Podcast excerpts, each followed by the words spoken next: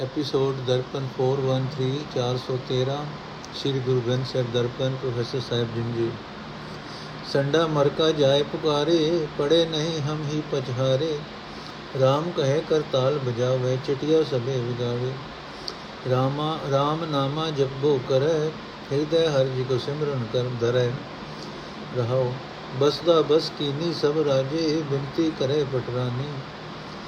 ਬਿਨਤੀ ਕਰੇ ਪਟਰਾਨੀ ਪੁੱਤਰ ਪ੍ਰਲਾਦ ਕਹਿਆ ਨਹੀਂ ਮਾਨੈ ਤਿਨਹੁ ਤੋ ਹੋ ਰਹਿ ਠਾਨੀ ਦੁਸਭਾ ਮਿਲ ਮੰਤਰ ਉਪਾਇਆ ਕਰਸੈ ਔਦ ਗਨੇਰੀ ਗਿਰਤਲ ਚੰ ਗਿਰਤਲ ਜਲ ਜਵਾਲਾ ਬਹਿ ਰਾਖਿਓ ਰਾਜਾ RAM ਮਾਇਆ ਫੇਰੀ ਕਾੜ ਖੜਕ ਕਾਲ ਬਹਿ ਕੋਪਿਓ ਮੋਇ ਬਤਾਓ ਜੋ ਤੋ ਰੱਖੈ ਪੀਤ ਪਤਾੰਬਰ ਤ੍ਰਿਵਣ ਧਣੀ ਥੰਬ ਮੈਂ ਥੰਬ ਮਾਹੇ ਹਰ ਭਖੈ ਹਰ ਨਾਗਸ ਜਿਨ ਨਕਰ ਬਿਦਾ ਨਖੈ ਬਿਦਾਰਿਓ ਸੁਰ ਨਰ ਕੀਏ ਸਨਾਥਾ।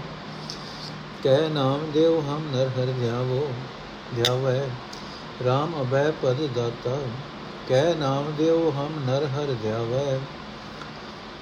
RAM ਅਭੈ ਪਦ ਦਾਤਾ। ਅਰਥ। ਪ੍ਰਹਲਾਦ ਹਰ ਵੇਲੇ ਪਰਮਾਤਮਾ ਦਾ ਨਾਮ ਸਿਮਰਦਾ ਹੈ। ਪਰਮਾਤਮਾ ਦਾ ਸਿਮਰਨ ਆਪਣੇ ਹਿਰਦੇ ਵਿੱਚ ਧਾਰਨ ਰੱਖੀ ਰੱਖਦਾ ਹੈ, ਕਰੀ ਰੱਖਦਾ ਹੈ। ਰਾਓ। ਪ੍ਰਹਲਾਦ ਦੇ ਦੋਵੇਂ ਉਸਤਾਦ ਸੰਡਾ ਸੰਡ ਤੇ ਅੰਮ੍ਰਿਤ ਨੇ ਹਰਨਾਕਸ਼ ਕੋਲ ਜਾ ਕੇ ਫਰਿਆਦ ਕੀਤੀ, ਅਸੀਂ ਖੱਪ ਲੱਥੇ ਹਾਂ, ਪ੍ਰਹਲਾਦ ਪੜਦਾ ਨਹੀਂ, ਉਹ ਹੱਥਾਂ ਨਾਲ ਤਾਲ ਵਜਾਉਂਦਾ ਹੈ ਤੇ RAM ਨਾਮ ਗਾਉਂਦਾ ਹੈ। ਹੋਰ ਸਾਰੇ ਵਿਦਿਆਰਥੀ ਵੀ ਉਸਨੇ ਵਿਗਾੜ ਦਿੱਤੇ ਹਨ। ਪ੍ਰਹਲਾਦ ਜੀ ਦੀ ਮਾਂ, ਵੱਡੀ ਰਾਣੀ ਪ੍ਰਹਲਾਦ ਅੱਗੇ ਤਰਲੇ ਕਰਦੀ ਹੈ ਤੇ ਸਮਝਾਉਂਦੀ ਹੈ ਕਿ ਤੇਰੇ ਪਿਤਾ ਰਾਜਾ ਨੇ ਸਾਰੀ ਧਰਤੀ ਆਪਣੇ ਵਸ ਕੀਤੀ ਹੋਈ ਹੈ। ਉਸ ਦਾ ਹੁਕਮ ਨਾ ਮੋੜ। ਪਰ ਪੁੱਤਰ ਪ੍ਰਹਲਾਦ ਮਾਂ ਦਾ ਆਖਿਆ ਮੰਨਦਾ ਨਹੀਂ। ਉਸਨੇ ਤਾਂ ਕੋਈ ਹੋਰ ਗੱਲ ਮਨ ਵਿੱਚ ਪੱਕੀ ਕੀਤੀ ਹੋਈ ਹੈ। ਦੁਸ਼ਟਾਂ ਦੀ ਜੁੰਡੀ ਨੇ ਰਲ ਕੇ ਸਲਾਹ ਕਰ ਲਈ। ਜੇ ਪ੍ਰਹਲਾਦ ਨਹੀਂ ਮੰਨਦਾ, ਤਾਂ ਅਸੀਂ ਇਸ ਨੂੰ ਮਾਰ ਮੁਕਾਵਾਂਗੇ। ਪਰ ਜਗਤ ਦੇ ਮਾਲਕ ਪ੍ਰਭੂ ਨੇ ਆਪਣੀ ਮਾਇਆ ਦਾ ਸੁਭਾਅ ਹੀ ਬਦਲਾ ਦਿੱਤਾ। ਪ੍ਰਭੂ ਨੇ ਪ੍ਰਹਲਾਦ ਨੂੰ ਪਹਾੜ, ਰੁੱਖ, ਪਾਣੀ ਅਗ, ਇਹਨਾਂ ਸਭਨਾਂ ਦੇ ਡਰ ਤੋਂ ਬਚਾ ਲਿਆ। ਹੁਣ ਅੰਦਰੋਂ ਡਰਿਆ ਹੋਇਆ, ਪਰ ਬਾਹਰੋਂ ਕ੍ਰੋਧਵਾਨ ਹੋ ਕੇ ਮੌਤ ਰੂਪ ਤਲਵਾਰ ਕੱਢ ਕੇ ਬੋਲਿਆ, ਮੈਨੂੰ ਦੱਸ ਕਿਹੜਾ ਤੈਨੂੰ ਇਸ ਤਲਵਾਰ ਤੋਂ ਬਚਾ ਸਕਦਾ ਹੈ? ਅਗੋਂ ਜਗਤ ਦਾ ਮਾਲਕ ਪਰਮਾਤਮਾ ਥੰਮ ਵਿੱਚ ਬੋਲਦਾ ਹੈ, ਨਾਮਦੇਵ ਆਖਦਾ ਹੈ, ਜਿਸ ਪ੍ਰਭੂ ਨੇ ਹਰਨਾਕਸ਼ ਨੂੰ ਨੋਹਾਂ ਨਾਲ ਚੀਰ ਦਿੱਤਾ, ਦੇਵਤਿਆਂ ਤੇ ਮਨੁੱਖਾਂ ਨੂੰ ਢਾਰਸ ਦਿੱਤੀ, ਮੈਂ ਵੀ ਉਸੇ ਪ੍ਰਭੂ ਨੂੰ ਸਿਮਰਦਾ ਹਾਂ। ਪ੍ਰਭੂ ਹੀ ਨਿਰਭੈਤਾ ਦਾ ਦਰਜਾ ਬਖਸ਼ਣ ਵਾਲਾ ਹੈ। ਸ਼ਬਦ ਦਾ ਭਾਵ, ਸਿਮਰਨ ਦੀ ਮਹਿਮਾ ਦੁਨੀਆ ਦਾ ਕੋਈ ਡਰ ਪੋ ਨਹੀਂ ਸਕਦਾ। ਨੋਟ ਇਸ ਸ਼ਬਦ ਨੂੰ ਇਸੇ ਹੀ ਰਾਗ ਵਿੱਚ ਦਿੱਤੇ ਹੋਏ ਗੁਰੂ ਅਮਰਦਾਸ ਜੀ ਦੇ ਸ਼ਬਦ ਪੰਨਾ 1133 ਨਾਲ ਰਲਾ ਕੇ ਪੜੋ ਬੈਰੋ ਮਹੱਲਾ ਤੀਜਾ, ਮੇਰੀ ਪਟਿਆ ਲਿਖੋ ਹਰ ਗੋਬਿੰਦ ਗੋਪਾਲਾ। ਦੂਜੇ ਭਾਏ ਫਾਥੇ ਜਮਜਾਲਾ ਸਤਗੁਰ ਕਰੇ ਮੇਰੀ ਪ੍ਰਤਪਾਲਾ, ਹਰ ਸੁਖ ਦਾਤਾ ਮੇਰੇ ਨਾਲਾ ਗੁਰੂ ਉਪਦੇਸ਼ ਪ੍ਰਲਾਦ ਹਰ ਉਚਰੈ, ਸਾਸਨਾ ਤੇ ਬਾਲਕ ਦਮ ਨ ਕਰੈ ਰਹਾਓ ਮਾਤਾ ਉਪਦੇਸ਼ੈ ਪ੍ਰਲਾਦ ਪਿਆਰੇ, ਪੁੱਤਰ RAM ਨਾਮ ਛੋਡੋ, ਜਿਉ ਲਿਓ ਉਬਾਰੇ। ਪ੍ਰਲਾਦ ਕਹੇ ਸੁਨੋ ਮੇਰੀ ਮਾਏ RAM ਨਾਮ ਨ ਛੋਡਾ ਗੁਰ ਦਿਆ 부ਝਾਏ ਸੰਡਾ ਮਰਕਾ ਜਾ, ਸਭ ਜਾਏ ਪੁਕਾਰੇ ਪ੍ਰਲਾਦ ਆਪ ਵਿਗੜਿਆ, ਸਭ ਚਾਟੜੇ ਵਿਗਾੜੇ। ਦੁਸਵਾ ਮੈਂ ਮੰਤਰ ਪਕਾਇਆ ਪ੍ਰਲਾਦ ਕਾ ਰਾਖਾ ਹੋਏ ਰਗੁਰਾਇਆ ਹਾਥ ਕੜਕ ਕਰ ਧਾਰਿਆ ਅਤ ਅਹੰਕਾਰ ਹਰ ਤੇਰਾ ਕਹਾ ਤੁਝ ਲੈ ਉਵਾਰ ਫਿਰ ਮੈਂ ਬਿਆਨ ਰੂਪ ਨਿਕਸਿਆ ਥਮ ਉਪਾੜ ਹਰ ਨਾਕਸ਼ ਨਕੀ ਗੁਜ਼ਾਰਿਆ ਪ੍ਰਲਾਦ ਲਿਆ ਉਬਾਰ ਸੰਜਨਾ ਕੇ ਹਰ ਜਿਉ ਕਾਰਜ ਸਵਾਰੇ ਪ੍ਰਲਾਦ ਜਨ ਕੇ ਇਤੀ ਕੁਲ ਉਧਾਰੇ ਗੁਰ ਕੇ ਸ਼ਬਦ ਹਉਮੈ ਬਿਕਮਾਰੇ ਨਾਨਕ RAM ਨਾਮ ਸੰਤ ਨੇ ਸਿਤਾਰੇ। ਜਿਸ ਮਨੁੱਖ ਨੇ ਭਗਤ ਪ੍ਰਲਾਦ ਦੀ ਸਾਖੀ ਕਦੇ ਸੁਣੀ ਨਾ ਹੋਵੇ, ਉਸ ਨੂੰ ਨਾਮਦੇਵ ਜੀ ਦਾ ਸ਼ਬਦ ਪੜ੍ਹ ਕੇ ਅਸਲ ਸਾਖੀ ਸਮਝਣ ਲਈ ਕਈ ਗੱਲਾਂ ਪੁੱਛਣ ਦੀ ਲੋੜ ਰਹਿ ਜਾਂਦੀ ਹੈ। ਉਹ ਸਾਰੀਆਂ ਪੁੱਛਾਂ ਗੁਰੂ ਅਮਰਦਾਸ ਜੀ ਨੇ ਇਸ ਸ਼ਬਦ ਵਿੱਚ ਹੱਲ ਕਰ ਦਿੱਤੀਆਂ ਹਨ।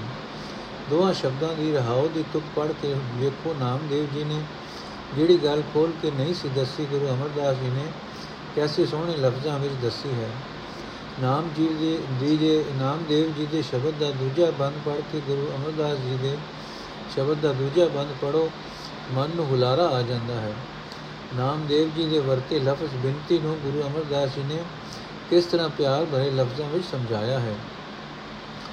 ਇੱਕ ਗੱਲ ਬਿਲਕੁਲ ਪ੍ਰਤੱਖ ਹੈ ਕਿ ਨਾਮਦੇਵ ਜੀ ਦਾ ਇਹ ਸ਼ਬਦ ਗੁਰੂ ਅਮਰਦਾਸ ਜੀ ਦੇ ਸਾਹਮਣੇ ਮੌਜੂਦ ਹੈ।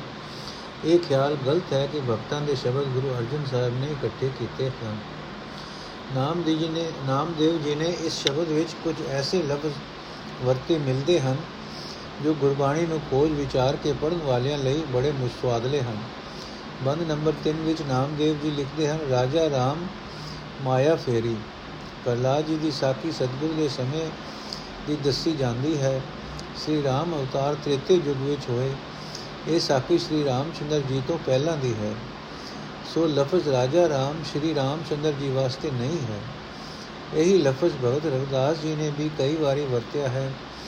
ਨਿਰੀ ਇਤਨੀ ਵਰਤੋਂ ਤੋਂ ਹੀ ਇਹ ਖਿਆਲ ਬਣਾ ਲੈਣਾ ਭਾਰੀ ਉਕਾਈ ਹੈ ਕਿ ਰਵਿਦਾਸ ਜੀ ਨੂੰ ਸ੍ਰੀ ਰਾਮਚੰਦਰ ਜੀ ਦੇ ਕਿ ਸ੍ਰੀ, ਕਿ ਰਾਮਦਾਸ ਜੀ, ਰਾਮ, ਰਵਿਦਾਸ ਜੀ, ਸ੍ਰੀ ਰਾਮਚੰਦਰ ਜੀ ਦੇ ਉਪਾਸਕ ਸਨ।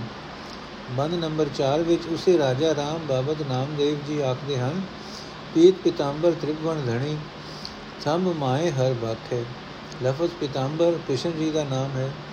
ਪਰ ਭਗਤ ਨਾਮਦੇਵ ਜੀ ਇੱਥੇ ਕ੍ਰਿਸ਼ਨ ਜੀ ਦਾ ਜ਼ਿਕਰ ਨਹੀਂ ਕਰ ਰਹੇ।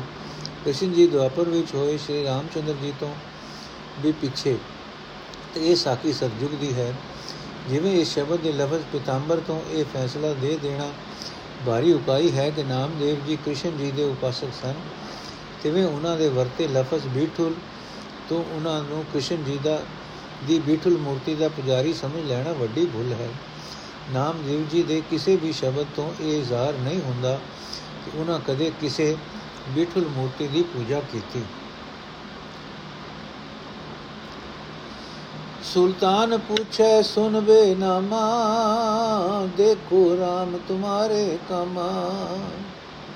ਨਾਮਾ ਸੁਲਤਾਨ ਨੇ ਬਾਦਲਾ, ਦੇਖੋ ਤੇਰਾ ਹਰ ਬਿਠਲਾ रहाओ। बिस्मिल गौ देव जिवाए, नातर गर्दन मारो थाए। बादशाह ऐसी क्यों होए? बिस्मिल किया न जीव कोए। मेरा किया कछु न होए, कर है राम होए है सोए। बादशाह चढ़ो अहंकार गज हस्ती दीनो चमकार।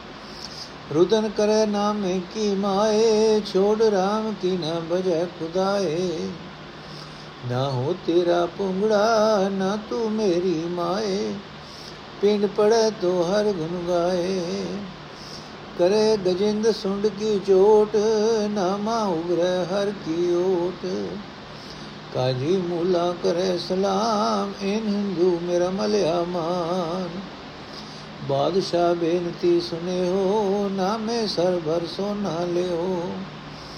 ਮਾਲ ਲਿਓ ਤੋਂ ਦੋ ਜਗ ਪਰੋ ਦੀਨ ਛੋੜ ਦੁਨੀਆ ਕੋ ਭਰੋ। ਪਾਵੋ ਬੇੜੀ ਰਖ ਹਾਥੋ ਤਾਰ, ਨਾ ਮੰਗਾਵੇ ਗੁਣ ਗੋਪਾਲ। ਗੰਗ ਜਮੁਨ ਜੋ ਉਲਟੀ ਬਹਿ, ਤੋ ਨਾਮਾ ਹਰ ਕਰਤਾ ਰਹੇ। ਸਾਤ ਘੜੀ ਜਬ ਬੀਤੀ ਸੁਣੀ ਅਜੋ ਨ ਆਇਓ ਤ੍ਰਿਭਵਨ ਧਣੀ। ਪਾਖੰਤਣ ਬਾਜ ਬਜਾਇਲਾ ਗਰਭ ਚੜੇ ਗੋਬਿੰਦ ਆਇਲਾ। ਆਪਣੇ ਭਗਤ ਪਰ ਕੀ ਪ੍ਰਤਪਾਲ, ਗਰੁੜ ਚੜੇ ਆਏ ਗੋਪਾਲ। ਕਹਿਤ ਧਰਣੇ ਕੋਡੀ ਕਰੋ, ਕਹਿਤ ਲੈ ਕਰ ਉਪਰ ਧਰੋ ਕਹਿਤ ਮੁਈ ਗਉ ਦੇਵ ਜਿਵਾਏ, ਸਭ ਕੋਈ ਦੇਖੈ ਪਤਿਆਏ। ਨਾਮਾ ਪਣ ਵੈ ਸੇਲਮ ਸੇਲ ਗਉ ਦੁਹਾਈ ਦੁਹਾਈ ਬਚਰਾ ਮੇਲ। ਦੁਧ ਦੋ ਜਬ ਮਟਕੀ ਭਰੀ, ਲੈ ਬਾਦਸ਼ਾਹ ਕੇ ਆਗੇ ਧਰੀ। ਬਾਦਸ਼ਾਹ ਮਹਿਲ ਮੈਂ ਜਾਏ, ਔਗਟ ਕੀ ਗੜ ਲਾਗੀ ਆਏ। काजी मुला बिनती फुरमाए, बख्शी हिंदू मैं तेरी गाए। नामा कह सुन वे नामा कहे सुनो बादशाह, एक पतिया मुझे दिखाए। इस पतिया का यह परवान साच सील चालो सुल्तान। नाम दियो सब रह समाए, मिल हिंदू सब नामे पे जाए। ਜੋ ਅਬ ਕੀ ਬਾਰ ਨ ਜੀਵੈ ਗਾਏ, ਤ ਨਾਮ ਦੇਵ ਕਾ ਪਤਿਆ ਜਾਏ। ਨਾਮੇ ਕੀ ਕੀਰਤ ਰਹੀ ਸੰਸਾਰ, ਭਗਤ ਜਨਾ ਲੈ ਉਧਰਿਆ ਪਾਰ। ਸਗਲ ਕਲੇਸ਼ ਨਿੰਦਕ ਭਇਆ ਖੇਦ ਨਾਮੇ ਨਾਰਾਇਣ ਨਾਹੀ ਭੇਦ। ਸਗਲ ਕਲੇਸ਼ ਨਿੰਦਕ ਭਇਆ ਖੇਦ ਨਾਮੇ ਨਾਰਾਇਣ ਨਾਹੀ ਭੇਦ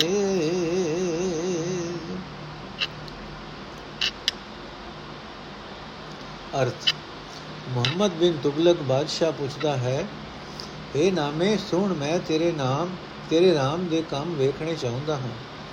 ਬਾਦਸ਼ਾਹ ਨੇ ਮੈਨੂੰ ਨਾਮੇ ਨੂੰ ਬੰਨ ਲਿਆ ਤੇ ਆਖਣ ਲੱਗਾ, ਮੈਂ ਤੇਰਾ ਹਰੀ, ਤੇਰਾ ਬੀਠੁਲ ਦੇਖਣਾ, ਵੇਖਣਾ ਚਾਹੁੰਦਾ ਹਾਂ। ਰਹਾਓ। ਮੇਰੀ ਇਹ ਮੇ, ਮੋਈ ਗਾਂ ਜਿਵਾਲ ਦੇ ਨਹੀਂ ਤਾਂ ਤੈਨੂੰ ਵੀ ਇੱਥੇ ਹੀ ਹੁਣੇ ਹੀ ਮਾਰ ਦਿਆਂਗਾ। ਮੈਂ ਆਖਿਆ, ਬਾਦਸ਼ਾਹ, ਅਜਿਹੀ ਗੱਲ ਕਿਵੇਂ ਹੋ ਸਕਦੀ ਹੈ? ਕਦੀ ਕੋਈ ਮੋਇਆ ਹੋਇਆ ਮੁੜ ਨਹੀਂ ਜੀਵਿਆ। ਤੇ ਇੱਕ ਹੋਰ ਗੱਲ ਵੀ ਹੈ, ਉਹੀ ਕੁਝ ਹੁੰਦਾ ਹੈ ਜੋ ਪਰਮਾਤਮਾ ਕਰਦਾ ਹੈ। ਮੇਰਾ ਕੀਤਾ ਕੁਝ ਨਹੀਂ ਹੋ ਸਕਦਾ। ਬਾਦਸ਼ਾਹ ਇਸ ਉੱਤਰ, ਇਸ, ਇਹ ਉੱਤਰ ਸੁਣ ਕੇ ਹੰਕਾਰ ਵਿੱਚ ਆਇਆ। ਉਸਨੇ ਮੋਏ ਮੇਰੇ ਉੱਤੇ ਇੱਕ ਵੱਡਾ ਹਾਥੀ ਚਮਕਾ ਕੇ ਚਾੜ ਦਿੱਤਾ।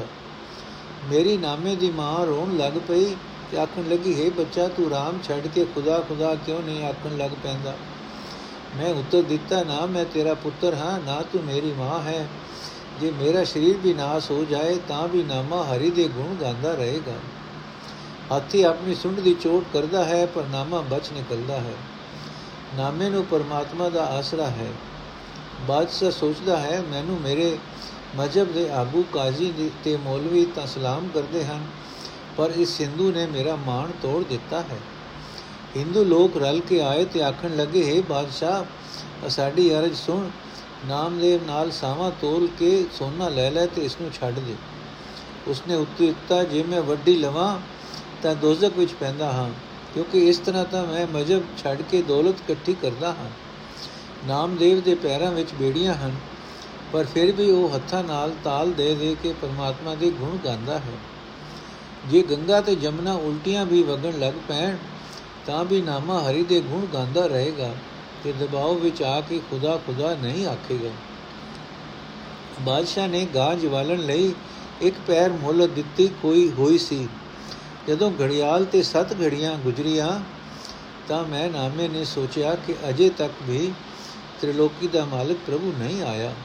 ਬਸ ਉਸੇ ਵੇਲੇ ਖੰਭਾਂ ਦੇ ਫੜਕਣ ਦਾ ਖੜਾਕ ਆਇਆ। ਵਿਸ਼ਨੂੰ ਭਗਵਾਨ ਗਰੁੜ ਤੇ ਚੜ ਕੇ ਆ ਗਿਆ। ਪ੍ਰਭੂ ਜੀ ਗੜੂ ਤੇ ਚੜ ਕੇ ਆ ਗਏ ਤੇ ਉਹਨਾਂ ਆਪਣੇ ਭਗਤ ਦੀ ਰੱਖਿਆ ਕਰ ਲਈ। ਗੋਪਾਲ ਨੇ ਆਖਿਆ हे ਨਾਮਦੇਵ, ਜੇ ਤੂੰ ਆਖੇ ਤਾਂ ਮੈਂ ਧਰਤੀ ਟੇਢੀ ਕਰ ਦਿਆਂ। ਜੇ ਤੂੰ ਆਖੇ ਤਾਂ ਇਸ ਨੂੰ ਫੜ ਕੇ ਉਲਟਾ ਦਿਆਂ।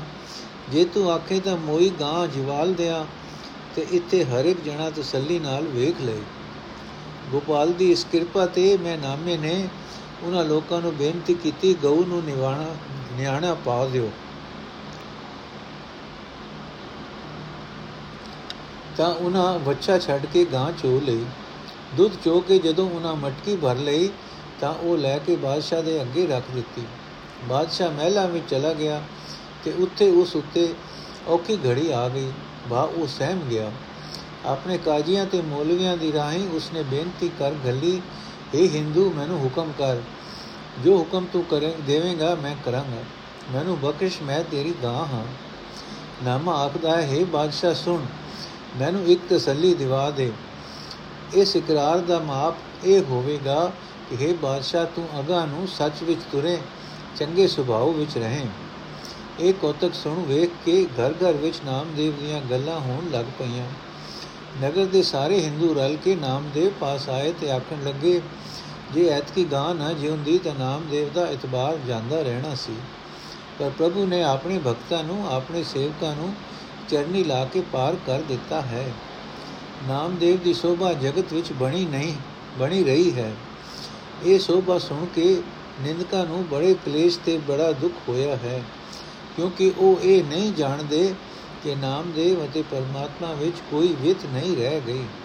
ਨੋਟ ਇਸੇ ਹੀ ਭਾਗ ਦੇ ਸ਼ਬਦ ਨੰਬਰ 6 ਦੀ ਅਖੀਰਲੀ ਤੁਕ ਵਿੱਚ ਲਫ਼ਜ਼ ਭਗਤ ਜਨਾ ਆਏ ਹਨ। ਇੱਥੇ ਵੀ ਬੰਦ ਨੂੰ, ਬੰਦ ਨੰਬਰ 27 ਵਿੱਚ ਇਹੀ ਲਫ਼ਜ਼ ਹਨ। ਦੋਹੀ ਥਾਈ ਨਾਮਦੇਵ ਜੀ ਆਪਣੀ ਹੱਡ ਬੀਤੀ ਸੁਣਾ ਕੇ ਆਮ ਅਸੂਲ ਦੀ ਗੱਲ ਸੁਣਾਉਂਦੇ ਹਨ ਕਿ ਪ੍ਰਭੂ ਆਪਣੇ ਭਗਤਾਂ ਦੀ ਲਾਜ ਰੱਖਦਾ ਹੈ।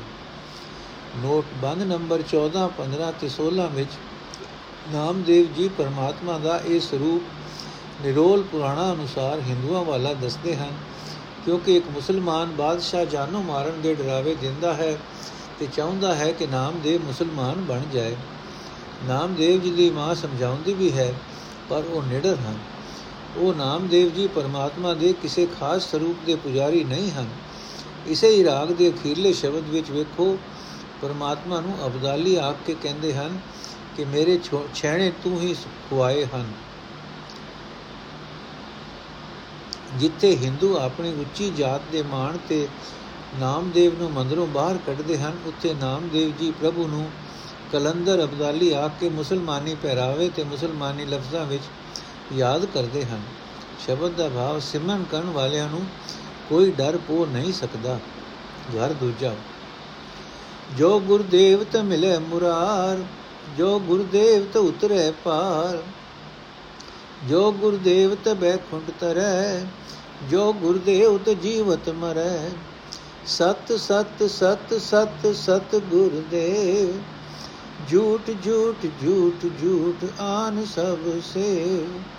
ਰਹਾਓ, ਜੋ ਗੁਰਦੇਵ ਤ ਨਾਮ ਦਿੜਾਵੇ, ਜੋ ਗੁਰਦੇਵ ਨ ਦੇ ਦਿਸਦਾਵੇ ਜੋ ਗੁਰਦੇਵ ਪੰਜ ਤੇ ਦੂਰ ਜੋ ਗੁਰਦੇਵ ਨ ਮਰਬੋ ਝੂਰ ਜੋ ਗੁਰਦੇਵ ਤੇ ਅੰਮ੍ਰਿਤ ਬਾਣੀ, ਜੋ ਗੁਰਦੇਵ ਤੇ ਅਕਤ ਕਹਾਣੀ, ਜੋ ਗੁਰਦੇਵ ਤੇ ਅੰਮ੍ਰਿਤ ਦੇ, ਜੋ ਗੁਰਦੇਵ ਨਾਮ ਜਪ ਲੇ, ਜੋ ਗੁਰਦੇਵ ਭਵਨ ਤ੍ਰੈ ਸੁਜੈ ਜੋ ਗੁਰਦੇਵ ਊਚ ਪਦ ਸੁਬੁਝੈ ਜੋ ਗੁਰਦੇਵ ਤਸੀਸ ਆਕਾਸ ਜੋ ਗੁਰਦੇਵ ਸਦਾ ਸਾਬਾਸ, ਜੋ ਗੁਰਦੇਵ ਸਦਾ ਬੈਰਾਗੀ, ਜੋ ਗੁਰਦੇਵ ਪਰ ਨਿੰਦਾ ਤਿਆਗੀ, ਜੋ ਗੁਰਦੇਵ ਬੁਰਾ ਭਲਾ ਏਕ, ਜੋ ਗੁਰਦੇਵ ਲਿਲਾ ਟੈਲੇ ਜੋ ਗੁਰਦੇਵ ਕੰਧ ਨਹੀਂ ਹਿਰੈ, ਜੋ ਗੁਰਦੇਵ ਦੇਹਰਾ ਫਿਰੈ, ਜੋ ਗੁਰਦੇਵ ਤਛਾ ਪਰ ਛਾਈ ਜੋ ਗੁਰਦੇਵ ਸਹਿਜ ਨਿਕਸਾਈ ਜੋ ਗੁਰਦੇਵ ਤੇ 68 ਨਾਇਆ ਜੋ ਗੁਰਦੇਵ ਤਨ ਚੱਕਰ ਲਗਾਇਆ, ਜੋ ਗੁਰਦੇਵ ਤੇ ਦਵਾਦਸ ਸੇਵਾ, ਜੋ ਗੁਰਦੇਵ ਸਭੈ ਬਿਖਮੇਵਾ ਜੋ ਗੁਰਦੇਵ ਤ ਸੰਸਾਰ ਟੂਟੈ, ਜੋ ਗੁਰਦੇਵ ਤ ਜਮ ਤੇ ਛੂਟੈ, ਜੋ ਗੁਰਦੇਵ ਤ ਭਉ ਜਲ ਤਰੈ, ਜੋ ਗੁਰਦੇਵ ਤ ਜਨਮ ਨ ਮਰੈ ਜੋ ਗੁਰਦੇਵ 68 ਤਿਉ ਵਿਵਹਾਰ, ਜੋ ਗੁਰਦੇਵ 18 ਬਾਰ, ਬਿਨ ਗੁਰਦੇਵ ਅਵਰ ਨਹੀਂ ਜਾਈ, ਨਾਮ ਦੇਵ ਗੁਰ ਕੀ ਸਰਣਾਈ। ਜੋ ਗੁਰਦੇਵ 8 10 ਵਿਵਹਾਰ, ਜੋ ਗੁਰਦੇਵ 18 ਬਾਰ, ਬਿਨ ਗੁਰਦੇਵ ਅਵਰ ਨਹੀਂ ਜਾਈ। ਨਾਮ ਦੇਵ ਗੁਰ ਕੀ ਸਰਣਾਈ। ਅਰਥ, ਹੋਰ ਸਭ ਦੇਵਤਿਆਂ ਦੀ ਸੇਵਾ, ਪੂਜਾ ਵਿਅਰਥ ਹੈ ਵਿਅਰਥ ਹੈ ਵਿਅਰਥ ਹੈ। ਇਹ ਯਕੀਨ ਜਾਣੋ ਕਿ ਗੁਰੂ ਦੀ ਸੇਵਾ ਹੀ ਸਦਾ ਸਥਿਰ ਰਹਿਣ ਵਾਲਾ ਉਦਮ ਹੈ ਰਹਾਓ। ਜੇ ਗੁਰ ਮਿਲ ਪਏ ਤਾਂ ਰੱਬ ਮਿਲ ਪੈਂਦਾ ਹੈ। ਸੰਸਾਰ ਸਮੁੰਦਰ ਤੋਂ ਮਨੁੱਖ ਪਾਰ ਲੰਘ ਜਾਂਦਾ ਹੈ। ਇਥੋਂ ਤਰ ਕੇ ਬੈਕੁੰਠ ਵਿੱਚ ਜਾ ਅਪੜਦਾ ਹੈ। ਦੁਨੀਆ ਵਿੱਚ ਰਹਿੰਦੇ ਹੋਇਆਂ ਵਿਕਾਰਾਂ ਵੱਲੋਂ ਉਸ ਦਾ ਮਨ ਮਾਰਿਆ ਜਾਂਦਾ, ਮਾਰਿਆ ਰਹਿੰਦਾ ਹੈ, ਮਰਿਆ ਰਹਿੰਦਾ ਹੈ। ਜੇ ਗੁਰ ਮਿਲ ਪਏ ਤਾਂ ਉਹ ਨਾਮ ਜਪਣ ਦਾ ਸੁਭਾਅ ਪੱਕਾ, ਪਕਾ ਦਿੰਦਾ ਹੈ। ਫਿਰ ਮਨ ਦਸੀ ਪਾਸੀ ਦੌੜਦਾ ਨਹੀਂ, ਪੰਜ ਕਾਮਾਦਿਕਾਂ ਤੋਂ ਬਚਿਆ ਰਹਿੰਦਾ ਹੈ। ਚਿੰਤਾ ਫਿਕਰਾਂ ਵਿੱਚ ਝੁਰ-ਝੁਰ ਕੇ ਨਹੀਂ ਖਪਦਾ। ਜੇ ਗੁਰੂ ਮਿਲ ਪਏ ਤਾਂ ਮਨੁੱਖ ਦੇ ਬੋਲ ਮਿੱਠੇ ਹੋ ਜਾਂਦੇ ਹਨ। ਅਖਤ ਪ੍ਰਭੂ ਦੀਆਂ ਗੱਲਾਂ ਕਰਨ ਲੱਗ ਪੈਂਦਾ ਹੈ। ਸਰੀਰ ਪਵਿੱਤਰ ਰਹਿੰਦਾ ਹੈ ਕਿਉਂਕਿ ਫਿਰ ਇਹ ਸਦਾ ਨਾਮ ਜਪਦਾ ਹੈ। ਜੇ ਗੁਰੂ ਮਿਲ ਪਏ ਤਾਂ ਮਨੁੱਖ ਨੂੰ ਤਿੰਨਾਂ ਭਵਨਾਂ ਦੀ ਸੂਝ ਹੋ ਜਾਂਦੀ ਹੈ। ਭਾਵ ਇਹ ਸਮਝ ਆ ਜਾਂਦੀ ਹੈ ਕਿ ਪ੍ਰਭੂ ਤਿੰਨਾਂ ਭਵਨਾਂ ਵਿੱਚ ਹੀ ਮੌਜੂਦ ਹੈ। ਉੱਚੀ ਆਤਮਿਕ ਅਵਸਥਾ ਨਾਲ ਜਾਣ ਪਛਾਣ ਹੋ ਜਾਂਦੀ ਹੈ। ਮਨ ਪ੍ਰਭੂ ਚਰਨਾਂ ਵਿੱਚ ਟਿਕਿਆ ਰਹਿੰਦਾ ਹੈ। ਹਰ ਥਾਂ ਤੋਂ ਸਦਾ ਸੋਭਾ ਮਿਲਦੀ ਹੈ। ਜੇ ਗੁਰੂ ਮਿਲ ਪਏ ਤਾਂ ਮਨੁੱਖ ਦੁਨੀਆ ਵਿੱਚ ਰਹਿੰਦਾ ਹੋਇਆ ਹੀ ਸਦਾ ਵਿਕੜ ਵਿਰਕਤ ਰਹਿੰਦਾ ਹੈ। ਕਿਸੇ ਦੀ ਨਿੰਦਾ ਨਹੀਂ ਕਰਦਾ।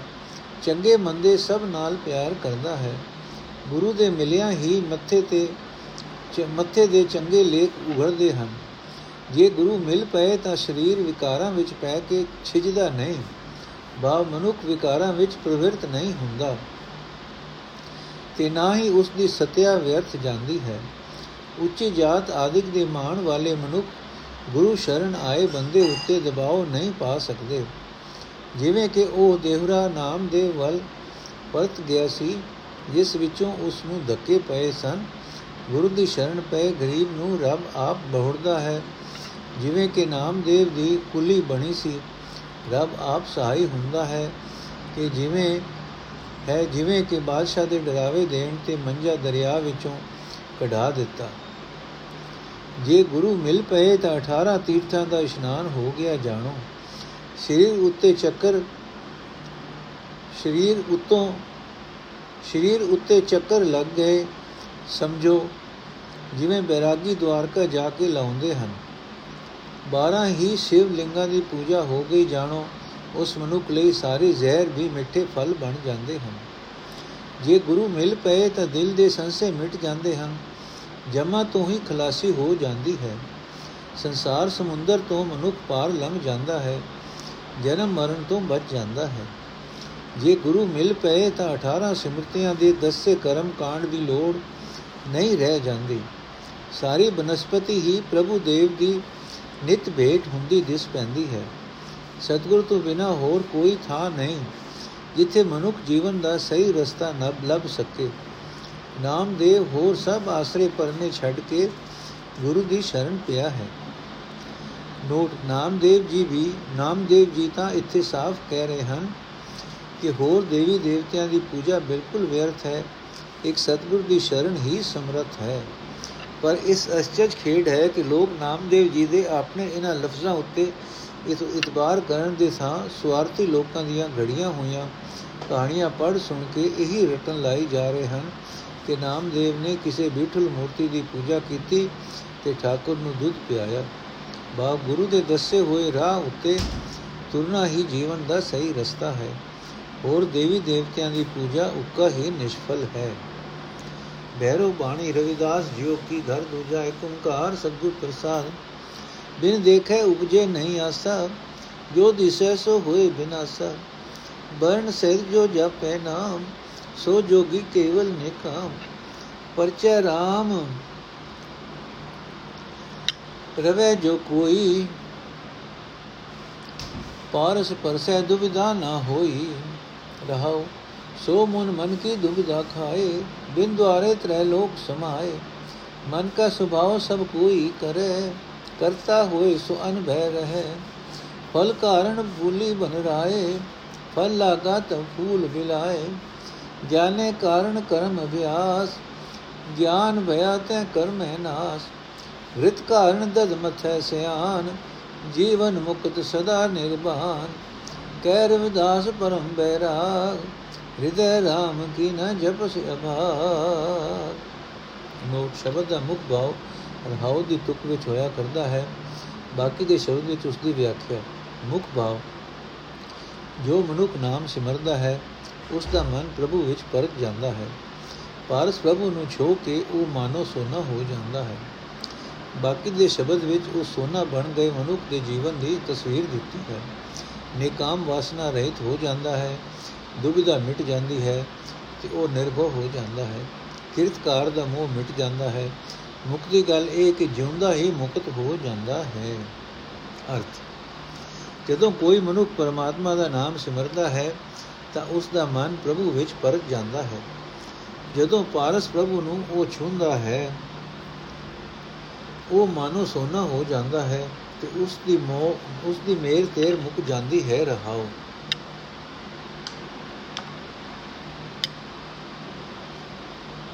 ਪਰ ਪਾਰਸ ਪ੍ਰਭੂ ਦੇ ਚਰਨ ਛੋਣੇ ਸੌਖਾ ਕੰਮ ਨਹੀਂ ਹੈ, ਕਿਉਂਕਿ ਉਹ ਇਹਨਾਂ ਅੱਖਾਂ ਨਾਲ ਦਿਸਦਾ ਨਹੀਂ ਹੈ। ਤੇ ਉਸ ਨੂੰ ਵੇਖਣ ਤੋਂ ਬਿਨਾ ਉਸ ਪਾਰਸ ਪ੍ਰਭੂ ਦੇ ਚਰਨ ਛੋਣ ਦੀ ਤਾਂਗ ਪੈਦਾ ਨਹੀਂ ਹੁੰਦੀ। ਇਸ ਦਿਸਦੇ ਸੰਸਾਰ ਨਾਲ ਹੀ ਮੋਹ ਬਣਿਆ ਰਹਿੰਦਾ ਹੈ। ਤੇ ਇਹ ਜੋ ਕੁਝ ਦਿਸਦਾ ਹੈ, ਇਹ ਸਭ ਨਾਸ਼ ਹੋ ਜਾਣ ਵਾਲਾ ਹੈ। ਜੋ ਮਨੁੱਖ ਪ੍ਰਭੂ ਦੇ ਗੁਣ ਗਾਉਂਦਾ ਹੈ ਤੇ ਪ੍ਰਭੂ ਦਾ ਨਾਮ ਜਪਦਾ ਹੈ, ਸਿਰਫ ਉਹੀ ਅਸਲ ਜੋਗੀ ਹੈ ਤੇ ਉਹ ਕਾਮਨਾ ਰਹਿਤ ਹੋ ਜਾਂਦਾ ਹੈ। ਨਾਮ ਸਿਮਰਨ ਵਾਲਾ ਉਹ ਮਨੁੱਖ ਅਸਲ ઋષਿ ਹੈ। ਉਹ ਨਾਮ ਦੀ ਬਰਕਤ ਨਾਲ ਆਪਣੇ ਮਨ ਦੀ ਮੇਰ ਤੇਰ ਮਿਟਾ ਲੈਂਦਾ ਹੈ ਤੇ ਉਸ ਪ੍ਰਭੂ ਵਿੱਚ ਸਮਾਇਆ ਰਹਿੰਦਾ ਹੈ, ਜਿਸ ਦਾ ਕੋਈ ਖਾਸ ਸਰੀਰ ਨਹੀਂ ਹੈ। ਜਗਤ ਵਿੱਚ ਹਰ ਇੱਕ ਮਨੁੱਖ ਆਪੋ ਆਪਣੇ ਮਨ ਦਾ ਸੁਭਾਅ ਵਰਤਦਾ ਹੈ, ਆਪਣੇ ਮਨ ਦੇ ਪਿੱਛੇ ਤੁਰਦਾ ਹੈ, ਪਰ ਨਾਮ ਸਿਮਰਨ ਵਾਲਾ ਮਨੁੱਖ ਆਪਣੇ ਮਨ ਦੇ ਪਿੱਛੇ ਤੁਰਨ ਦੇ ਥਾਂ ਨਾਮ ਦੀ ਬਰਕਤ ਨਾਲ ਕਰਤਾਰ ਦਾ ਰੂਪ ਹੋ ਜਾਂਦਾ ਹੈ। ਉਸ ਅਵਸਥਾ ਵਿੱਚ ਟਿਕਿਆ ਰਹਿੰਦਾ ਹੈ ਜਿੱਥੇ ਕੋਈ ਡਰ, ਭਉ ਨਹੀਂ। ਜਗਤ ਦੀ ਸਾਰੀ ਬਨਸਪਤੀ ਫਲ ਦੇਣ ਦੀ ਖਾਤਰ ਖਿੜਦੀ ਹੈ, ਜਦੋਂ ਫਲ ਲੱਗਦਾ ਹੈ, ਫੁੱਲ ਦੂਰ ਹੋ ਜਾਂਦਾ ਹੈ। ਇਸ ਤਰ੍ਹਾਂ, ਇਸੇ ਤਰ੍ਹਾਂ ਦੁਨੀਆ ਦੀ ਰੋਜ਼ਾਨਾ ਕਿਰਤ ਬਕਾਰ ਗਿਆਨ ਦੀ ਖਾਤਰ ਹੈ, ਪ੍ਰਭੂ ਵਿੱਚ ਪਰਚਨ ਲਈ ਹੈ, ਉੱਚ ਜੀਵਨ ਦੀ ਸੂਝ ਲਈ ਹੈ। ਜਦੋਂ ਉੱਚ ਜੀਵਨ ਦੀ ਸੂਝ ਪੈਦਾ ਹੋ ਜਾਂਦੀ ਹੈ, ਤਾਂ ਉਸ ਅਵਸਥਾ ਵਿੱਚ ਆਪਣ ਕੇ ਕਿਰਤਕਾਰ ਦਾ ਮਾਇਕ ਉਦਮਾ ਦਾ ਮੋਹ ਮਿਟ ਜਾਂਦਾ ਹੈ। ਨੋਟ ਪਾਠਕ ਜਨ ਰਹਾਉ ਦੀ ਤੁਕ ਦਾ ਧਿਆਨ ਰੱਖਣ, ਸਾਰੇ ਸ਼ਬਦ ਵਿੱਚ ਉਸ ਜੀਵਨ ਦਾ ਵਿਸਤਾਰ ਹੈ, ਜੋ ਨਾਮ ਸਿਮਰਿਆ ਬਣਦਾ ਹੈ, ਇਸ ਕੇਂਦਰੀ ਖਿਆਲ ਦੇ ਦੁਆਰੇ ਹੀ ਸਾਰੇ ਸ਼ਬਦ ਨੇ ਰਹਿਣਾ ਹੈ। ਕਿਸੇ ਕਰਮ ਕਾਂਡ ਦਾ ਕੋਈ ਜ਼ਿਕਰ ਰਵਿਦਾਸ ਜੀ ਨੇ ਰਹਾਉ ਦੀ ਤੁਕ ਵਿੱਚ ਨਹੀਂ ਛੋੜੇ, ਛੇੜਿਆ। ਇਸ ਬੰਦ ਨੇ ਤਿੰਨ, ਇਸ ਬੰਦ ਨੰਬਰ 3 ਵਿੱਚ ਵੀ ਇਹ ਬੜੀ ਢੁਕਵੀਂ ਗੱਲ ਹੋਵੇਗੀ ਜੇ ਲਫ਼ਜ਼ ਕਰਮ ਦਾ ਅਰਥ ਕਰਮ ਕਾਂਡ ਕੀਤਾ ਜਾਏ। ਸਿਆਣੀ ਇਸਤਰੀ ਗਿਓ ਦੀ ਖਾਤਰ ਦਹੀਂ ਰਿੜਕਦੀ ਹੈ। ਤਿਵੇਂ ਜੇ ਜੋ ਮਨੁੱਖ ਨਾਮ ਜਪ ਕੇ ਪ੍ਰਭੂ ਚਰਨਾਂ ਵਿੱਚ ਪਰਚਦਾ ਹੈ, ਉਹ ਜਾਣਦਾ ਹੈ ਕਿ ਦੁਨੀਆ ਦਾ ਜੀਵਨ ਨਿਰਭਾ ਦੁਨੀਆ ਦੀ ਕਿਰਤਕਾਰ ਪ੍ਰਭੂ ਚਰਨਾਂ ਵਿੱਚ ਜੁੜਨ ਵਾਸਤੇ ਹੀ ਹੈ। ਸੋ ਉਹ ਮਨੁੱਖ ਨਾਮ ਦੀ ਬਰਕਤ ਨਾਲ ਮਾਇਆ ਦੀ ਕਿਰਤ ਕਾਰ ਕਰਦਾ ਹੋਇਆ ਹੀ ਮੁਕਤ ਹੁੰਦਾ ਹੈ ਤੇ ਸਦਾ ਵਾਸਨਾ ਰਹਿਤ ਰਹਿੰਦਾ ਹੈ। ਰਵਿਦਾਸ ਇਹ ਸਭ ਤੋਂ ਉੱਚੇ ਵਿਰਾਗ ਦੀ ਪ੍ਰਾਪਤੀ ਦੀ ਗੱਲ ਦੱਸਦਾ ਹੈ। हे हे ਭਾਗਹੀਣ ਪ੍ਰਭੂ ਤੇਰੇ ਹਿਰਦੇ ਵਿੱਚ ਹੀ ਹੈ, ਤੂੰ ਉਸ ਨੂੰ ਕਿਉਂ ਨਹੀਂ ਯਾਦ ਕਰਦਾ? ਨੋਟ ਨੰਬਰ 2 ਜਦ ਵੀ ਕਿਸੇ ਕਵੀ ਦੀ ਕਿਸੇ ਲਿਖਤ ਬਾਰੇ ਕੋਈ ਸ਼ੱਕ ਪਏ, ਤਾਂ ਉਸ ਨੂੰ ਸਮਝਣ ਲਈ ਸਹੀ ਤਰੀਕਾ ਇਹ ਹੀ ਹੋ ਸਕਦਾ ਹੈ ਕਿ ਉਸ ਗੁੰਝਲ ਨੂੰ ਉਸੇ ਦੀ ਬਾਕੀ ਦੀ ਹੋਰ ਰਚਨਾ ਵਿੱਚੋਂ ਸਮਝਿਆ ਜਾਵੇ। ਕਵੀ ਜਿੱਥੇ ਆਪਣੀ ਬੋਲੀ ਨੂੰ ਵਰਤਦਾ ਤੇ ਸੰਵਾਰਦਾ, ਸਿੰਗਾਰਦਾ ਹੈ, ਉੱਥੇ ਉਹ ਪੁਰਾਣੇ ਲਫ਼ਜ਼ਾਂ, ਪੁਰਾਣੇ ਮੁਹਾਵਰਿਆਂ ਤੇ ਪੁਰਾਣੇ ਵਰਤੇ ਦ੍ਰਿਸ਼ਟਾਂਤਾਂ ਨੂੰ ਨਵੇਂ ਤਰੀਕੇ ਨਾਲ ਵੀ ਵਰਤਦਾ ਤੇ ਵਰਤ ਸਕਦਾ ਹੈ। ਗੁਰੂ ਗੋਬਿੰਦ ਸਿੰਘ ਜੀ ਦੇ ਲਫ਼ਜ਼ ਭਗੋਤੀ ਵਰਤਨ ਤੋਂ ਕਈ ਲੋਕ ਇਹ ਟਪਲਾ ਖਾਣ ਵਿੱਚ ਲੱਗ ਪਏ ਕਿ ਸਤਿਗੁਰੂ ਜੀ ਨੇ ਦੇਵੀ ਪੂਜਾ ਜਾਂ ਸ਼ਸਤਰ ਪੂਜਾ ਕੀਤੀ। ਪਰ ਜਦੋਂ ਇਸ ਲਫ਼ਜ਼ ਨੂੰ ਉਹਨਾਂ ਦੀ ਆਪਣੀ ਹੀ ਰਚਨਾ ਵਿੱਚ ਵਰਤਿਆ, ਵਰਤਿਆਂ ਗੋ ਨਾਲ ਵੇਖਿਆ ਜਾਵੇ ਤਾਂ ਸਾਫ਼ ਸਾਫ਼ ਪ੍ਰਤੱਖ ਹੋ ਜਾਂਦਾ ਹੈ ਕਿ ਲਫ਼ਜ਼ ਭਗਵਤੀ ਪਰਮਾਤਮਾ ਵਾਸਤੇ ਉਹਨਾਂ ਵਰਤਿਆ ਹੈ। ਰਾਮਕਲੀ ਰਾਗ ਵਿੱਚ ਦਿੱਤੀ ਬਾਣੀ ਸਤ ਤੋਂ ਕਈ ਲੋਕ ਘਬਰਦੇ ਸਨ ਕਿ ਇਸ ਵਿੱਚ ਕਰਮ ਕਾਂਡ ਕਰਨ ਦੀ ਆਗਿਆ ਕੀਤੀ ਹੈ, ਪਰ ਇਹ ਨਿਰਾ ਭੁਲੇਖਾ ਹੀ ਸੀ। ਪੜੋ ਪੁਸਤਕ ਸਦ ਸਟੀਕ। ਇਹ ਬਾਣੀ ਉਹਨਾਂ ਮਹਾਪੁਰਖਾਂ ਦੀ ਹੈ ਜੋ ਸਾਥੋਂ ਦੂਰ ਉੱਚੀ ਹੋ ਚੋਟੀ ਤੇ ਖੇਡ ਰਹੇ ਸਨ। ਉੱਚੇ ਮੰਡਲਾਂ ਵਿੱਚ ਉਡਾਰੀਆਂ ਲਾ ਰਹੇ ਸਨ। ਇਸ ਨੂੰ ਸਮਝਣ ਲਈ ਇਸ ਵਿੱਚ ਜੁੜਨਾ ਪਏਗਾ। ਮਾਇਆ ਵਿੱਚ ਖੇਡਦੇ ਮਨ ਨੂੰ ਰਤਾ ਰੋਕ ਕੇ ਇਧਰ ਕਾਫੀ ਸਮਾਂ ਦੇਣਾ ਪਏਗਾ, ਤਾਂ ਹੀ ਉਹਨਾਂ ਦੀ ਡੁੰਗਾਈ ਵਿੱਚ ਅਪੜਨ ਦੀ ਆਸ ਹੋ ਸਕਦੀ ਹੈ। ਵਿਦਾਂਤੀ ਲੋਕਾਂ ਨੇ ਇਹ ਪ੍ਰਚਾਰ ਕੀਤਾ ਕਿ ਇਹ ਜਗਤ ਮਿਥਿਆ ਹੈ, ਅਸਲ ਵਿੱਚ ਇਸ ਜਗਤ ਦੀ ਕੋਈ ਹਸਤੀ ਹੀ ਨਹੀਂ ਹੈ। ਮਾਇਆ ਦਾ ਪਰਚਾ ਪੈਣ, ਪਰਦਾ ਪੈਣ ਕਰਕੇ ਜੀਵ ਨੂੰ ਇਹ ਭਰਮ ਹੋ ਗਿਆ ਹੈ ਕਿ ਜਗਤ ਦੀ ਕੋਈ ਹਸਤੀ ਹੈ। ਉਹਨਾਂ ਇਹ ਗੱਲ ਸਮਝਾਉਣ ਲਈ ਰੱਸੀ ਤੇ ਸੱਪ ਦਾ ਦ੍ਰਿਸ਼ਟਾਂਤ ਦਿੱਤਾ ਕਿ ਹਨੇਰੇ ਦੇ ਕਾਰਨ ਰੱਸੀ ਨੂੰ ਸੱਪ ਸਮਝਿਆ ਗਿਆ। ਅਸਲ ਵਿੱਚ ਸੱਪ ਕਿਤੇ ਹੈ ਹੀ ਨਹੀਂ ਸੀ। ਰਵਿਦਾਸ ਜੀ ਨੇ ਵੀ ਇਹ ਦ੍ਰਿਸ਼ਟਾਂਤ ਵਰਤ ਲਿਆ, ਪਰ ਇਸ ਤੋਂ ਇਹ ਭਾਵ ਨਹੀਂ ਲਿਆ ਜਾ ਸਕਦਾ ਕਿ ਰਵਿਦਾਸ ਜੀ ਵਿਦਾਂਤੀ ਸਨ। ਇਹ ਦ੍ਰਿਸ਼ਟਾਂਤ ਵਿਦਾਂਤੀਆਂ ਦੀ ਮਲਕੀਅਤ ਨਹੀਂ ਹੋ ਗਿਆ। ਵੇਖੋ ਰਾਗ ਸੁਰ ਸ਼ਬਦ, ਜਬ ਹਮ ਹੋਤੇ, ਕਰਮ ਕਾਣੀਆਂ ਨੇ ਫੁੱਲ ਤੇ ਫਲ ਦਾ ਦ੍ਰਿਸ਼ਟਾਂਤ ਵਰਤਿਆ। ਰਵਿਦਾਸ ਨੇ ਵੀ, ਜੀ ਨੇ ਵੀ ਇਸ ਨੂੰ ਵਰਤ ਲਿਆ। ਪਰ ਇਸ ਦਾ ਇਹ ਮਤਲਬ ਨਹੀਂ ਨਿਕਲ ਸਕਦਾ ਕਿ ਰਵਿਦਾਸ ਜੀ ਕਰਮ ਕਾਂਡੀ ਹਨ, ਸਨ। ਆਖਰ ਰਵਿਦਾਸ ਜੀ ਕਿਹੜੀ ਉੱਚੀ ਕੁਲ ਦੇ ਬ੍ਰਾਹਮਣ ਸਨ ਕਿ ਉਹ ਕਿਸੇ ਕਰਮ ਕਾਂਡ ਨਾਲ ਚੰਬੜੇ ਰਹਿੰਦੇ? ਨਾ ਜਨੇਊ ਪਾਣ ਦਾ ਹੱਕ, ਨਾ ਮੰਦਰ ਵਿੱਚ ਵੜਨ ਦੀ ਆਗਿਆ, ਨਾ ਕਿਸੇ ਸਰਾਧ ਸਮੇਂ ਬ੍ਰਾਹਮਣ ਨੇ ਉਹਨਾਂ ਦੇ ਘਰ ਜਾ ਦਾ ਖਾਣਾ, ਨਾ ਸੰਧਿਆ, ਤਰਪਣ, ਗਾਇਤਰੀ ਆਦਿਕ ਦਾ ਉਹਨਾਂ ਨੂੰ ਕੋਈ ਅਧਿਕਾਰ ਫਿਰ ਉਹ ਕਿਹੜਾ ਕਰਮ ਕਾਂਡ ਸੀ ਜਿਸ ਦਾ ਸ਼ੌਕ ਰਵਿਦਾਸ ਜੀ ਨੂੰ ਹੋ ਸਕਦਾ ਸੀ? ਰਵਿਦਾਸ ਜੀ ਨੇ ਇਸ ਸ਼ਬਦ ਵਿੱਚ ਨਾਮ ਸਿਮਰਨ ਵਾਲੇ ਬੰਦੇ ਦੇ ਉੱਚੇ ਜੀਵਨ ਦਾ ਜ਼ਿਕਰ ਕੀਤਾ ਹੈ। ਇਸੇ ਹੀ ਰਾਗ ਵਿੱਚ ਦਿੱਤਾ ਹੋਇਆ ਗੁਰੂ ਅਮਰਦਾਸ ਜੀ ਦਾ ਹੇਠ ਲਿਖਿਆ ਸ਼ਬਦ, ਰਵਿਦਾਸ ਜੀ ਦੇ ਇਸ ਸ਼ਬਦ ਦਾ ਆਨੰਦ ਲੈਣ ਵਾਸਤੇ ਬੜਾ ਸਵਾਦਲਾ ਸਹਾਈ ਬਣੇਗਾ। ਬੈਰੋ ਮਹੱਲਾ ਤੀਜਾ, ਜੋ ਮਨ ਜੇ ਮਨ ਕੀ ਦੁਵਿਧਾ ਮਾਰੇ, ਸੋ ਮਨ ਜੋ ਮਨ ਕੀ ਦੁਵਿਧਾ ਮਾਰੇ। ਦੁਵਿਧਾ ਮਾਰ ਬ੍ਰਹਮ ਵਿਚਾਰੇ, ਇਸ ਮਨ ਕੋ ਕੋਈ ਖੋਜੋ ਭਾਈ, ਮਨ ਖੋਜਤ ਨਾਮ ਨੋ ਨਿਦ ਪਾਈ ਰਹਾਉ ਮੂਲ ਮੋਹ ਕਰ ਕਰਤੇ ਜਗਤ ਉਪਾਇਆ ਮਮਤਾ ਲਾਏ ਭਰਮ ਭੁਲਾਇਆ। ਇਸ ਮਨ ਤੇ ਸਭ ਪਿੰਡ ਪ੍ਰਾਣਾ, ਮਨ ਕੇ ਵਿਚਾਰ ਹੁਕਮ ਬੂਝ ਸਮਾਣਾ। ਕਰਮ ਹੋਵੇ ਗੁਰ ਕਿਰਪਾ ਕਰੇ ਇਹ ਮਨ ਜਾਗੇ ਇਸ ਮਨ ਕੀ ਦੁਵਿਧਾ ਮਰੇ। ਮਨ ਕਾ ਸੁਭਾਉ ਸਦਾ ਬੈਰਾਗੀ ਸਭ ਮੈਂ ਵਸੈ ਅਤੀਤ ਅਨਰਾਗੀ ਕਹਿ ਨਾਨਕ ਜੋ ਜਾਣੇ ਬਿਉ, ਆਦ ਪੁਰਖ ਨਿਰੰਜਨ ਦਿਓ ਜਿਸ ਮਨੁੱਖ ਉਤੇ ਪ੍ਰਭੂ ਦੀ ਮਿਹਰ ਹੋਵੇ, ਉਸ ਉਤੇ ਗੁਰੂ ਕਿਰਪਾ ਕਰਦਾ ਹੈ, ਉਸ ਦਾ ਮਨ ਮਾਇਆ ਦੇ ਮੋਹ ਵਿੱਚੋਂ ਜਾਗ ਪੈਂਦਾ ਹੈ। ਜਿਹੜੀ ਗੱਲ ਰਵਿਦਾਸ ਜੀ ਨੇ ਕਰਮੇ ਨਾਸ ਵਿੱਚ ਸਿਸਾਰੇ ਮਾਤਰ ਦੱਸੀ ਹੈ, ਗੁਰੂ ਅਮਰਦਾਸ ਜੀ ਨੇ ਦੂਜੇ ਬੰਦ ਤੇ ਪੰਜਵੇਂ ਬੰਦ ਤੱਕ ਖੁੱਲੇ ਲਫ਼ਜ਼ਾਂ ਵਿੱਚ ਸਮਝਾ ਦਿੱਤੀ ਹੈ ਕਿ ਕਰਮੇ ਨਾਸ਼ ਦਾ ਭਾਵ ਹੈ ਮੋਹ ਮਮਤਾ ਦਾ ਨਾਸ਼। ਨੋਟ ਕੀ, ਇਹਨਾਂ ਦੋਨਾਂ ਸ਼ਬਦਾਂ ਨੂੰ ਇਕੱਠੇ ਰੱਖ ਕੇ ਪੜਿਆ ਇਹ ਗੱਲ ਯਕੀਨੀ ਪੱਕੀ ਨਹੀਂ ਹੋ ਗਈ ਕਿ ਗੁਰੂ ਅਮਰਦਾਸ ਜੀ ਦਾ ਇਹ ਸ਼ਬਦ ਭਗਤ ਰਵਿਦਾਸ ਜੀ ਦੇ ਸ਼ਬਦ ਦੇ ਪਰਥਾਏ ਹੈ। ਦੂਜੇ ਲਫ਼ਜ਼ਾਂ ਵਿੱਚ ਇਉਂ ਕਹਿ ਲਵੋ ਇਹ ਸ਼ਬਦ ਉਚਾਰਨ ਵੇਲੇ ਗੁਰੂ ਅਮਰਦਾਸ ਜੀ ਦੇ ਪਾਸ ਭਗਤ ਰਵਿਦਾਸ ਜੀ ਦਾ ਸ਼ਬਦ ਮੌਜੂਦ ਸੀ। ਦੋਹਾਂ ਸ਼ਬਦਾਂ ਦੇ ਕਈ ਲਫ਼ਜ਼ਾਂ ਤੇ ਤੁਕਾਂ ਦੀ ਸਾਂਝ ਸਬਬ ਨਾਲ ਨਹੀਂ ਬਣ ਗਈ। ਇਹ ਖਿਆਲ ਉਕਾ ਗਲਤ ਹੈ ਕਿ ਭਗਤਾਂ ਦੀ ਬਾਣੀ ਗੁਰੂ ਅਰਜਨ ਸਾਹਿਬ ਨੇ ਇਕੱਠੀ ਕੀਤੀ ਸੀ। ਸਤਗੁਰੂ ਨਾਨਕ ਜੀ ਨੇ